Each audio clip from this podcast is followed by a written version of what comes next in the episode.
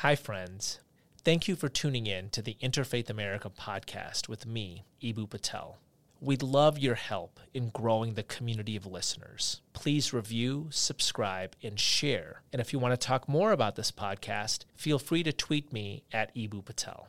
I really hope you enjoyed today's conversation.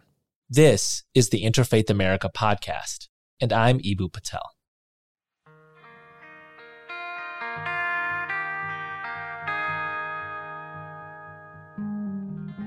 Reverend Adam Russell Taylor is the president of Sojourners, a Christian nonprofit organization focused on the biblical call to social justice.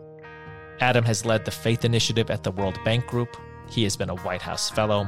He is currently part of the Aspen Institute's Civil Society Fellowship, and he is ordained in the American Baptist Church and the Progressive National Baptist Convention and serves in ministry at the Alfred Street Baptist Church in Alexandria, Virginia. In this conversation, we will talk about why the American project of diverse democracy is holy. Adam believes, like I believe, that we safeguard America, we make it even more sacred by building more diversity into the American project, not less. And we believe the central pillar of American democracy is voting. In this episode, we will talk about lots of things, including why the vote is sacred. Incidentally, that's the name we've given an important new initiative at my organization, Interfaith America. I'm very proud that Adam is not only talking to me about this, but working with Interfaith America on this project. Adam Russell Taylor, I cannot tell you how happy I am to welcome you to the Interfaith America podcast.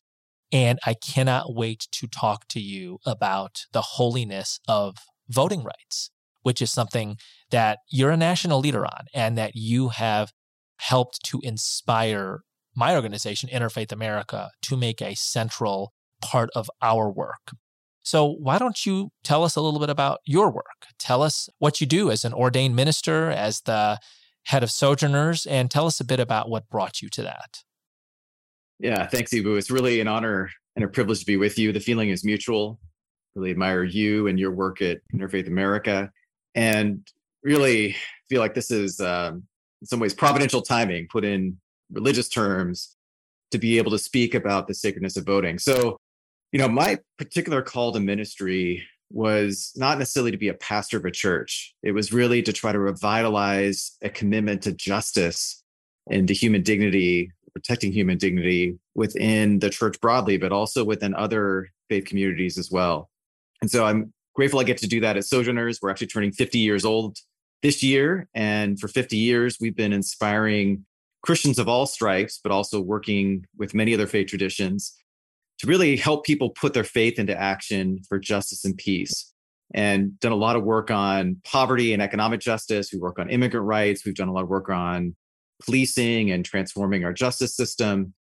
But increasingly, our work is focused on the need to protect the right to vote and to safeguard our democracy.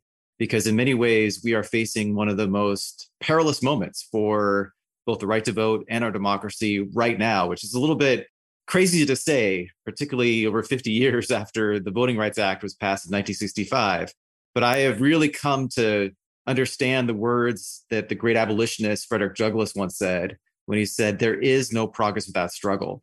And I think in the context of our democracy, it has to be constantly defended. It has to be constantly protected. And that is the the work that we're engaged in now and excited to be able to share more about that. Right. And a huge part of what we're trying to do at Interfaith America right now is say the diverse democracy of the American experiment is holy. And you can't have that without securing voting rights. Tell me, why is protecting voting rights a central value for you as an ordained Christian minister?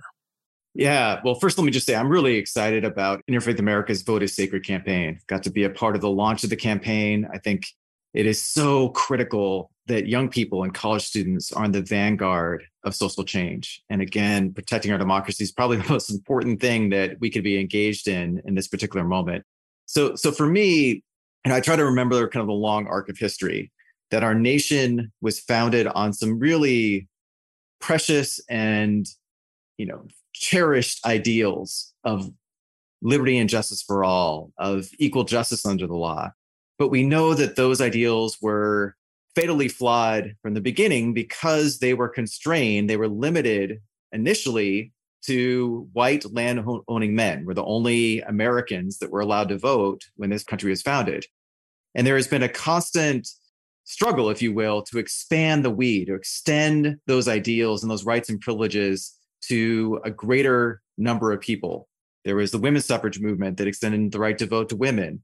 There was the civil rights movement, the struggle to extend the right to all people, including African Americans, which were viciously denied that right for so many years. And so I think it's actually helpful to think about our country as only being a little over 50 years old. Because before the passage of the 1965 Voting Rights Act, voting was so severely constrained, we couldn't really call ourselves a true representative democracy. It was, again, a democracy that was so blemished and so compromised by who was given that right and who was denied that right. And so, in that context, it kind of makes it a little easier, I think, to understand some of the struggles we're in now. That these are growing pains of becoming a more multiracial, a more inclusive democracy, which I think is the future. But that future is not guaranteed, it's not inevitable. Again, it requires our agency.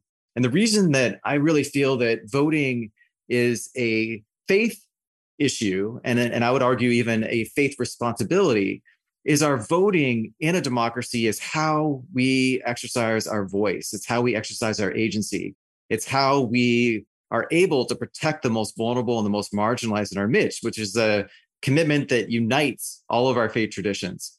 When we don't vote and when we stand on the sidelines, we are essentially endorsing the status quo with all of its injustice and all of its challenges.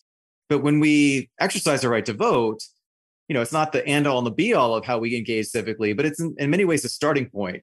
And it, it's crucial for how we're able to hold elected officials accountable, how we're able to project our values in the political system, and ultimately how we're able to choose our leaders and again hold them accountable for the things that we think are most important. You know, you mentioned faith. I love how you talk about faith in relation to voting and democracy. And in one of your pieces, I think for Newsweek, you cite Dr. King in saying that voting rights are not a political or a partisan matter, they're a spiritual matter. What was the case that Dr. King made for that? And how would you expand on that now, 50 years later? Yeah, Dr. King understood that as long as people were denied the right to vote, they were denied their agency, their ability to affect the decisions that directly impact their lives. And there, there's a reason that you know the kind of flagship achievement of the civil rights movement was the 1965 Voting Rights Act. In 1964, when President Lyndon Johnson signed the Civil Rights Act, many politicians thought that we were done with civil rights. And Dr. King, in a kind of a famous meeting, went to President Johnson and said to him, We are not done. We have to pass a Voting Rights Act because until we do that, so much of the civil rights gains will be kind of built on sand and could easily be taken away. And because of violence in the South and intimidation in the South, because of poll taxes and a whole series of Jim Crow barriers, most African Americans weren't able to exercise their right to vote, therefore, electing representatives that would re- represent their interests. And so he understood that that was kind of the linchpin of how we're going to be able to transform our country going forward. And so, you know, President Johnson at the time, you know, said that he had expended all of his political capital in getting the 1964 Civil Rights Act passed.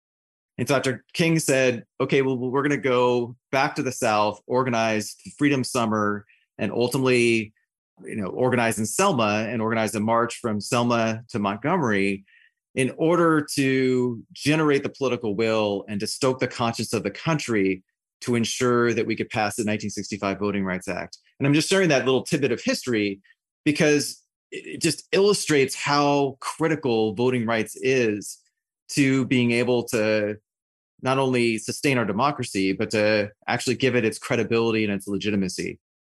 I, I think Dr. King understood that this is fundamentally a faith issue because in a similar way to the way I really define this issue, he understood that voting is the way in which we are able to honor and protect the Imago Dei in every single person. The kind of core belief in Judaism and Christianity and in some parts of Islam that we are made in the image and likeness of God.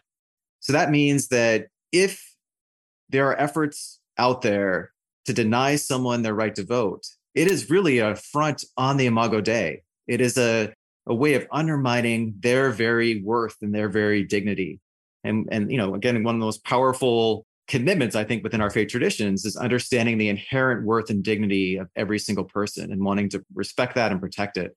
And so, through the work that we're doing now, through a, campaign called Faith United to Save Democracy, we are centering the Imago Dei as the starting point of the campaign. The right to vote has become so politicized, sadly, that it has become this kind of partisan issue. This really is a nonpartisan issue. It is a faith imperative to ensure that everyone is able to exercise the right to vote without barriers, without restriction, without intimidation, without the threat of violence. And yes, we want to make sure that our elections themselves are free and fair and that there's not fraud or abuse. But I think we have to be really clear in this moment that the kind of accusations of election fraud has been used as a pretense to justify efforts to restrict the right to vote, particularly within communities of color. And that is where we have to just be really crystal clear about what's at stake and what we as people of faith need to do in response. So I want to take this in, in two different directions. One is I want to continue to get theological with you for a second. And this is some of my favorite conversations with you is, is when you share with me what from your Christian faith inspires you to work for inclusivity and pluralism and justice. And when I get to share from my Muslim faith, what, what inspires me to do the same. So you talk about Imago Dei, the image of God. And in Islam, the analog would be the breath of God we believe that that God creates Prophet Adam, the first human being, the father of us all, so to speak, by picking up a lump of clay and, and giving it his breath and makes Adam his abd and khalifa, his servant and representative, his steward of creation, and makes creation deliberately diverse and gives Adam the gift to steward and nurture that diversity. I think America, in its fourth founding, this 50 year old experiment of diverse democracy, it is made holy when we invite people's participation and when we secure it. And therefore, when we don't do that, when we exclude people or restrict it, it's not just a crime, it's a sin.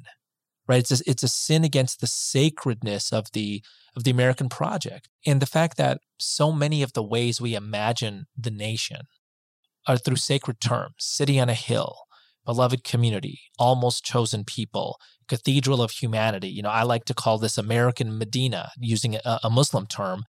There's a reason for that, right? There's a reason because a participatory democracy is not just precious, it's holy. And it's our job to secure that. Yeah, well said. Absolutely right. One of the ways in which I really lean into this work is understanding that if we are really serious about, in, in Christian terms, caring for and protecting the least of these, if we're really serious about using the kind of the commitments of the biblical prophets to protect the widow, the orphan, the stranger, and those that are living in poverty, which were kind of their core priorities, then we have to be able to ensure that those marginalized and vulnerable people are able to participate fully in our, in our democratic system and that we are able to advocate and to participate through our vote in order to ensure that their needs are treated as holy. I, will just share just a quick piece of my own biography because I think it links to what you just shared. You know, as you know, Eboo, I grew up as you did in the shadow of the civil rights movement. And my parents made the controversial decision to get married in 1968, just a year after interracial marriage became legalized across the country. My mother's black and my father's white. And they really decided to put love over so much of the bigotry that they encountered at that time. They instilled in me this belief that our generation, Generation X, but I think this is true of other generations too, inherited the unfinished business of the civil rights struggle.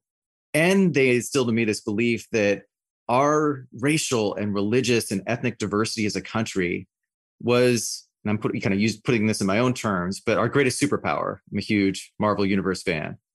And yet there's so many in this country that treat it like it's kryptonite, that it's the source of weakness. There's there's so many efforts to stoke fear and to stoke anxiety around the vastly changing demographics in this country, which I actually think should be a source of hope and should be a source of excitement, right? And I think that was one of the underlying fault lines that contributed to the 2016 election. It wasn't coincidental that the Census Bureau was starting to report a lot more publicly about the changing demographics in this country and that within about 20, 30 years, we would become a country in which white Americans would be in the minority and that people of color would be in the majority.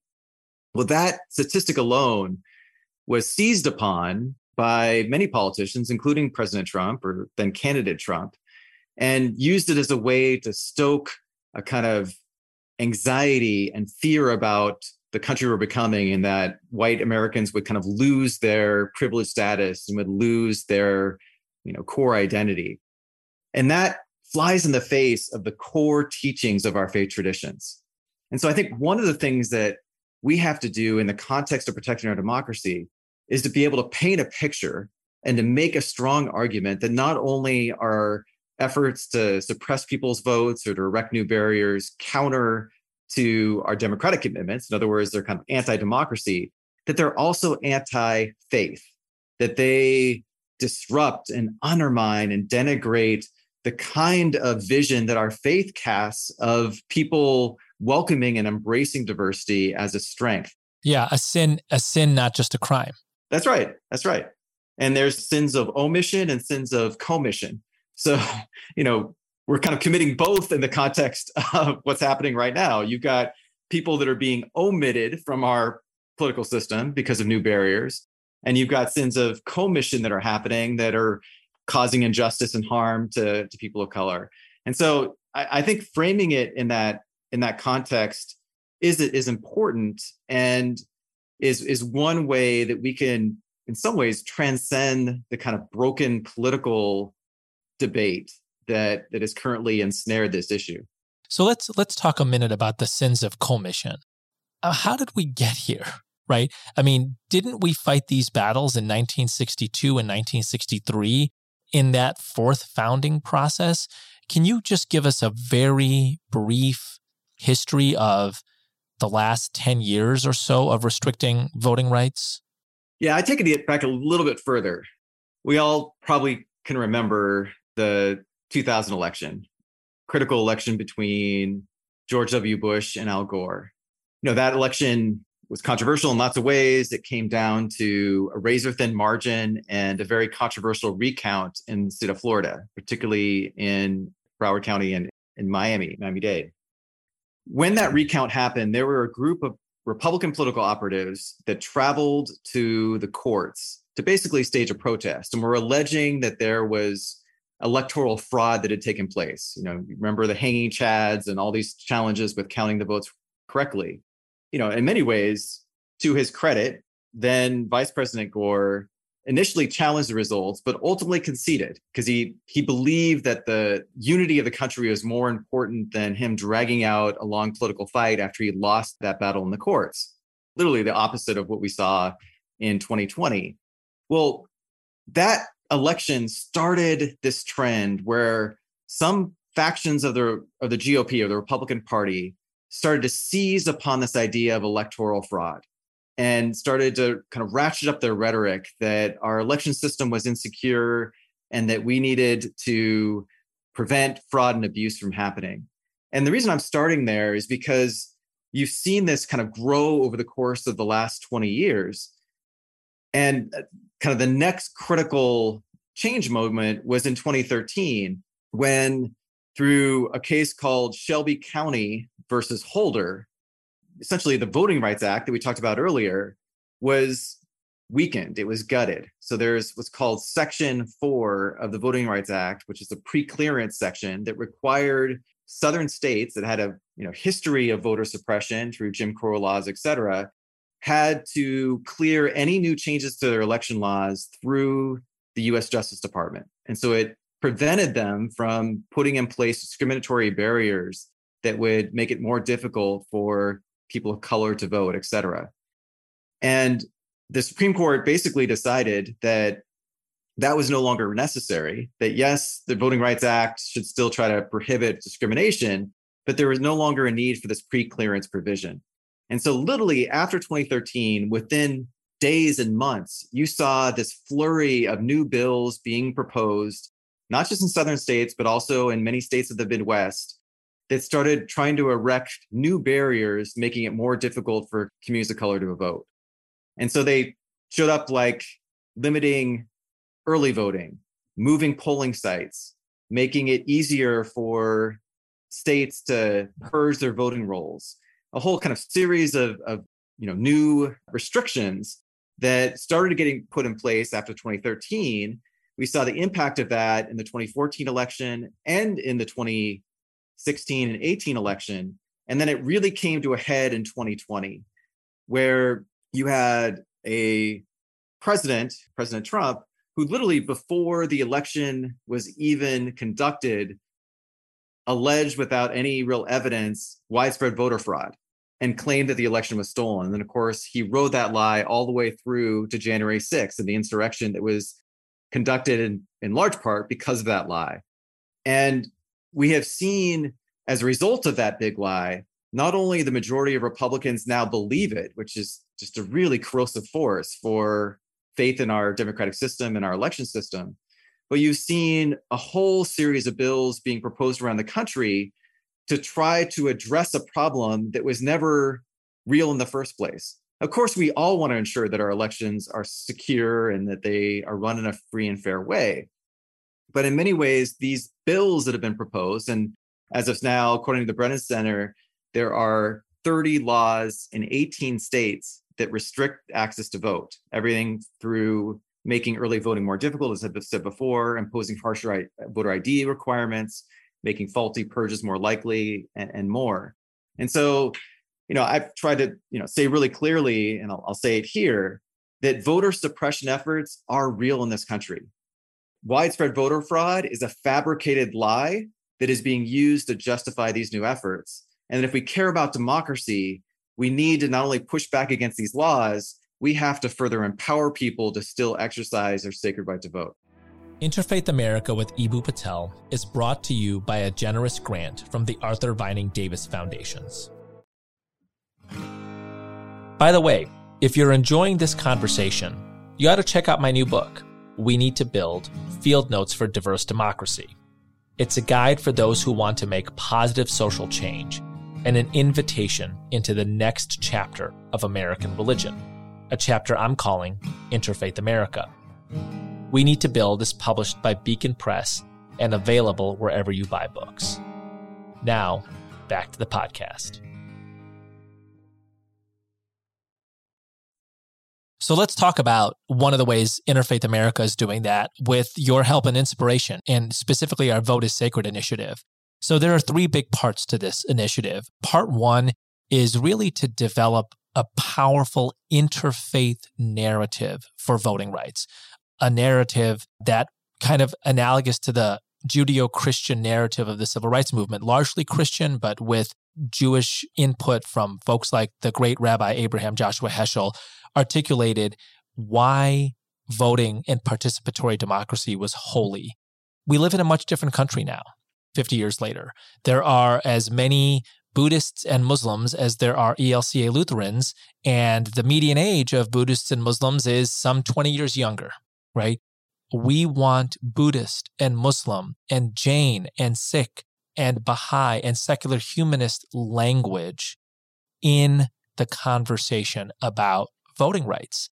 We're bringing together a council of religious and civic leaders from atheists and agnostics all the way through the spectrum, Buddhists, Jains, etc., etc., to tell us from their tradition why voting in participatory democracy is holy.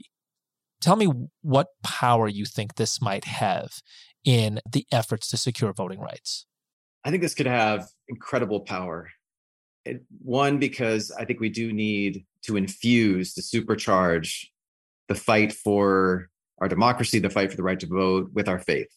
And, you know, again, I do not see this at all in partisan terms. I want Republicans, Democrats, independents, and everyone in between to want and be committed to defending our democracy. Because the right to vote is such a cornerstone to our democracy, that's kind of the place where we have to start. Although certainly lots of other things that we also need to address, which we could talk about later if you're interested. But you know, we've got to prevent so many of the gerrymandered districts that are making elections essentially decided in the primary, not in the general election uh, and are favoring the most extreme candidates and much more.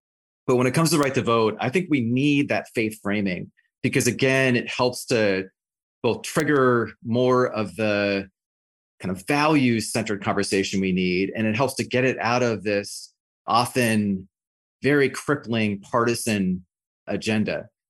So, so one of the things that I, I like to contrast is what I call the politics of division and the politics of the common good politics of division is what we have right now. It is literally being fueled by an us versus them mentality, which is often very racialized in this country, but could also be very religious. It'd be kind of a white Christian nationalist perspective against the multi faith vision of America that we both share, right? But it's also fueled by a zero sum understanding of our politics, which means that if the other party or my opponent gains in any way, then I automatically lose. And so it's this kind of all or nothing sense of, of our politics. And then you combine that with a degree of contempt and dislike for the other and a, a kind of desire to defeat them, not to persuade them or to convert them. And you get this really toxic politics that we're stuck in right now. And of course, you know, disinformation and social media is also contributing to this and, and some other, other factors as well. Well, to me, the politics of the common good says that, you know, I want to see the humanity, let alone the divinity that might be inside my opponent, that I want to try to persuade them onto my side and to see why my sense of good policy would be good for them too. And that I will universalize my faith appeals in a language that is going to resonate with the broader electorate, right? And then I'm going to try to compete for as many votes as possible. That you know this this kind of again us versus them mentality is just very, very corrosive. And so, you know, I think in this moment, it is, is imperative that we infuse this struggle with faith. And we need to emphasize that young people could be the most decisive change agents and game changers when it comes to this process. Not only are some of these new voting barriers making it more difficult for communities of color to vote, they are also often targeting college campuses and young people. In the state of Texas, their new law is making it almost impossible for college students who go to school in Texas but are going to school in a different part of the state than where they live to be able to vote. And that again is kind of an intentional recognition that young people are you know, voting often in you know a more democratic way even though i think the republican party could easily appeal to those young people if they you know change their outreach and some of their rhetoric and some of their their policies and so there's a lot at stake for young people right now in order to be able to fully access their right to vote. And if they use their advocacy voice and they infuse that with their faith, I really believe that we could see dramatic reforms in our democratic system that would help reinvent and revitalize our democracy. I love the transpartisan way you talk about this. This is not a way for one political party to, to defeat the other. This is a way for us to achieve America, to use James Baldwin language.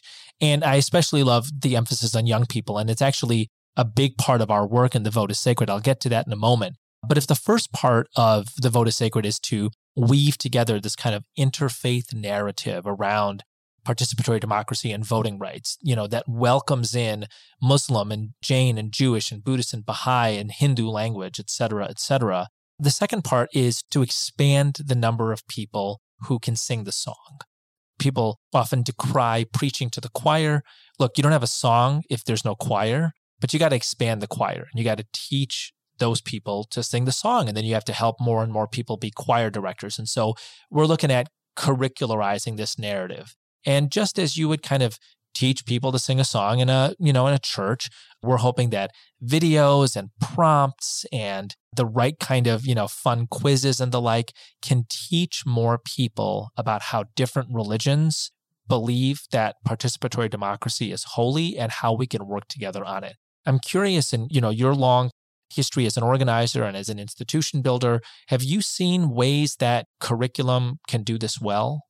Yeah, I'm really excited. That this is kind of the second pillar of your campaign. In, in kind of Christian terms, you're you're trying to figure out how to evangelize a commitment to the to voting.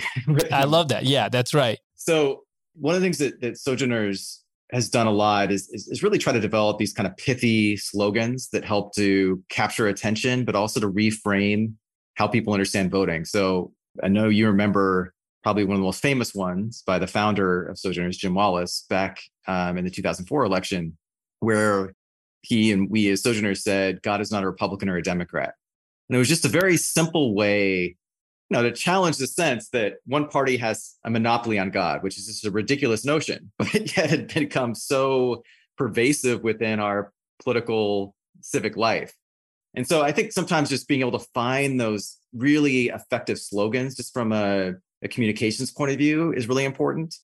The other is some of the deeper level training. So we have had a curriculum that's kind of evolved and had different iterations to it, but it's basically been focused around what we call faithful discipleship. So, really trying to make this case to Christians that engaging in our political system, including voting, is not just some kind of optional activity of faith. It's not, you know, some kind of extracurricular activity of faith. It is actually part and parcel to what it means to follow Christ. That if we're serious about following Jesus, we have to recognize that following Jesus has profound social, political, and economic implications. And one of the things that I think has been a real disservice in my faith tradition, the Christian tradition, is we have often kind of sanitized and de radicalized Christ. Now, Christ was not political in the way that we necessarily understand it today. He actually rejected the political parties of his time, the Sadducees and the Pharisees and the Zealots and the Essenes. But he did engage in challenging authority. He did engage in efforts to promote justice and to protect the most vulnerable. And so, you know, what we argue is that being engaged in politics is a critical way that we live out our faith. It's integral to our faith. And that if we stand on the sidelines, again, we are basically giving license to many things happening that are a front on our faith. Dietrich Bonhoeffer, the, the great German theologian who ultimately, you know, resisted the rise of Nazi Germany and, and got killed for it. He once said that not to act is in fact an action, and not to speak is in fact speaking. And I love that quote because it gets the heart of how we can pretend that we are going to somehow be pure in our faith and avoid corrupting our faith by standing apart from our political system and not engaging in it. But in the process of doing so, again, we are basically endorsing the status quo and we're endorsing a lot of things that we we disagree with. And so you know, we put together a whole series of we call guidelines and guardrails on how Christians can effectively engage. They include things like being principled but never ideological, being engaged but never used by politicians by politics. Those are a couple examples, but but but, but really trying to provide tools and and resources for Christians on not only why but the how they should engage in, in our politics. Well, we look forward to learning from your toolkit and, and doing an interfaith version of it, right? Because there there are there are Jewish and Buddhist and Baha'i and Muslim analogs to to a lot of these things. And and as I said earlier, I think some of the most wonderful conversations I have is when people share their particular faith or philosophical inspiration with me and it reminds me of things in, in my own tradition. And these things need to be taught. That's why this curriculum is so important. All right. So you've already talked about the role of young people and college campuses you know, King was introduced to Gandhi when he was a college student and a seminary student, right? Uh, uh, introduced to the idea of Gandhi and nonviolence. John Lewis was a seminary student in Nashville when he did a lot of his great work. The Student Nonviolent Coordinating Committee, SNCC, obviously college students, right? And that's who we want to animate and elevate with the action part of the vote is sacred. And so we're looking at giving mini grants to college campuses so that those students can run their own Vote is Sacred initiative, bring together theologians and civic leaders from different religions to talk about how voting and participatory democracy is sacred to them, have voter registration drives, et cetera, et cetera. Tell me about the hope that that image gives you. Yeah, no, it gives me a credible amount of hope. I mean, in some ways, you are recreating the ethic and ethos of the Student Nonviolent Coordinating Committee. You know, obviously, it was a, it was a different time, but in some ways, that kind of ethic is more needed now than it has been for a very long time. And what I loved about SNCC is while a lot of leadership certainly were, was Christian, it drew in Jewish leaders. It was intentionally multiracial. It was intentionally multi-faith. And you know, I know we might talk about this in a second, but it had this north star, this animating vision of the beloved community that really helped to bind it together. I think what is so critical in that is that young people were willing to sacrifice their time, their energy, and sometimes their very lives in order to protect something that is greater than themselves. And in this case, it was protecting civil rights, it was protecting and, and trying to secure the right to vote. And so, even if some of the young people that are involved in the, in the vote is sacred don't directly feel the effects of these ongoing assaults on the right to vote, from a faith perspective, this impacts all of us. And of course, from a kind of practical democracy perspective, this this impacts all of us. And so I really hope that you know that will be a, an emphasis as you go forward. I'm seeing these like cathedrals of pluralism, so to speak, on campuses all over the country, right? And and it was Ella Baker who hosted the first SNCC conference at her alma mater, Shaw University, and all these great heroes of American democracy, Diane Nash and John Lewis, showed up and they they built a student movement that not only saved our democracy, but actually built it. I think that that's the wind at our back, right? That's the kind of heroes of America saying, go on and do your work.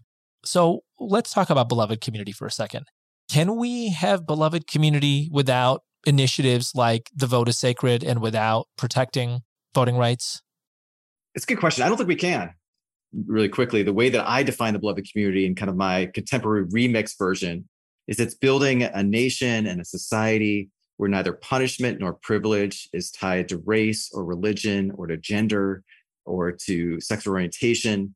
And it's building a country where everyone is respected and valued, where our diversity is seen as a strength and not a weakness, and where everyone is enabled to thrive. I think that there's a struggle going on in the soul of America between these very very competing visions of the future. One is of a, you know, essentially white Christian America, which has never been a reality. So there's been efforts to make that the dominant and the only kind of identity of America. So, so there's struggle between that and, and the kind of truly inclusive and just multiracial, multi-religious democracy that ultimately I believe we are becoming, even if there's been some setbacks and regress in the last number of years. But now is the time, because of some of that regress, to redouble our commitment to protecting our democracy. And I think young people have to be engaged and, and even on the front lines of that struggle. We're both huge fans of SNCC. So I'm just going to remind you of their founding statement, which says, through nonviolence, courage displaces fear, Love transcends hate. Acceptance dissipates prejudice. Hope ends despair. Faith reconciles doubt.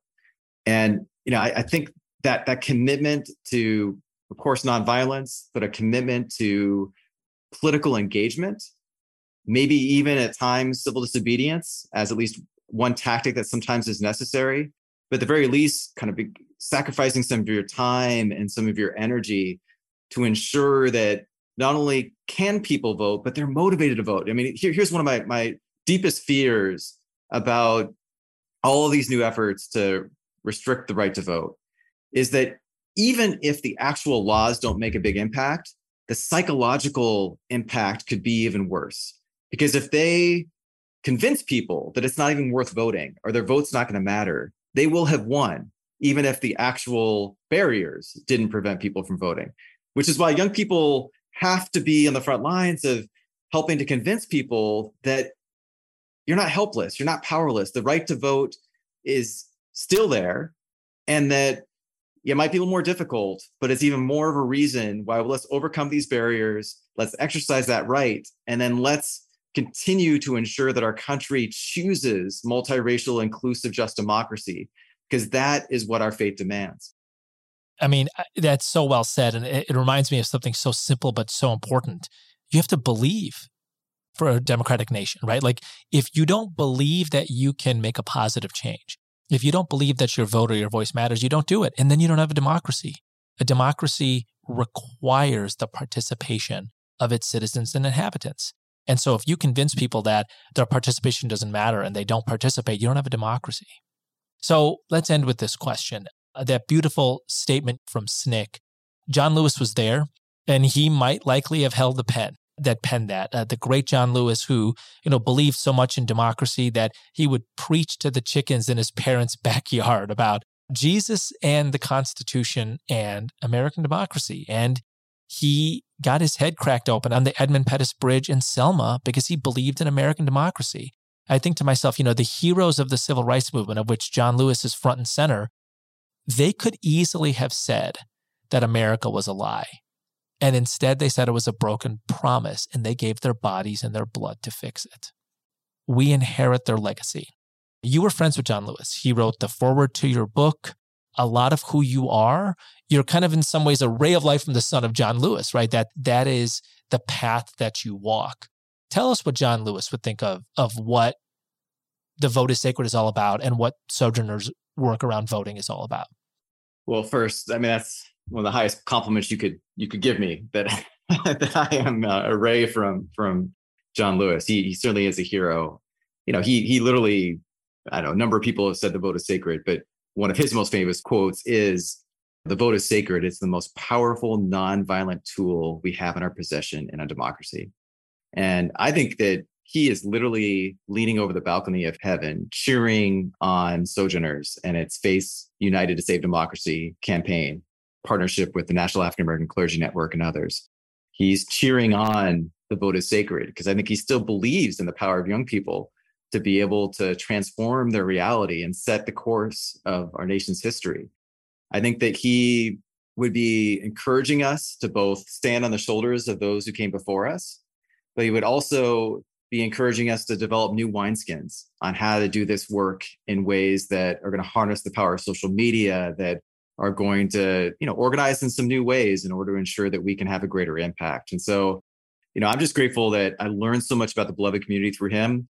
And i think that's a vision that the vast vast majority of americans agree with and would resonate with. But we've got to figure out how do we not only paint that moral vision and that picture for them but create the on ramps so that they can join a growing movement that I think will again help us to, to live into a more perfect union. The emphasis is always on the more. It's never on just the perfect. It's about the striving for the more, right? Right. I mean, all I can say to that is, is inshallah, right? God willing. And thank you for that. And thank you for this time, Adam. Thank you for your work. Thank you for your example. Thank you for your friendship. Thank you for your faith. Thank you for being an inspiring part of the vote is sacred. And may our efforts and your efforts work well together and actually help build this 21st century multiracial interfaith democracy. Adam Taylor, thank you for this time. Thank you.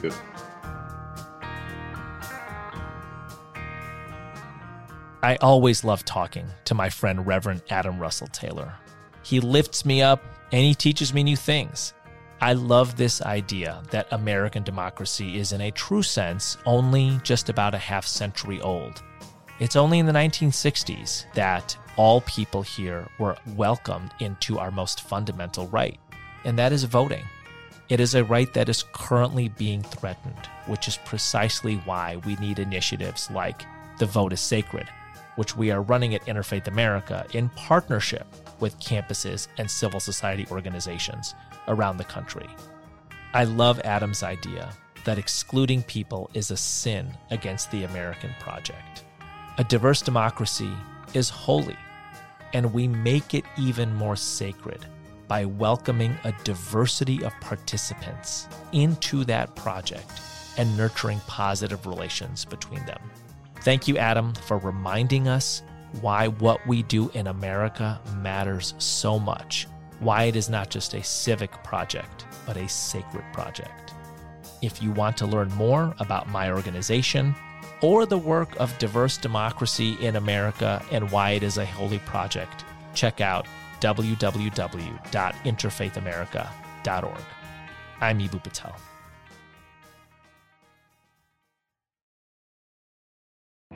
Interfaith America with Eboo Patel is brought to you by a generous grant from the Arthur Vining Davis Foundations. Interfaith America with Eboo Patel is a production by Interfaith America and Philos Future Media. I'm your host, Eboo Patel. The Interfaith America team is Silma Suba, executive producer, Monique Parsons, senior producer, Terry Simon, coordinating producer, Neil Agarwal, researcher, Johanna Zorn provided editorial support. Production by Philo's Future Media Team. Keisha TK Dutes, executive producer. Manny Faces, producer and audio editor. Share this show with a friend. Subscribe wherever you listen to your favorite podcasts. Find more resources on religious diversity, racial equity, bridging and belonging, Deen and Dunya, faith and world at www.interfaithamerica.org.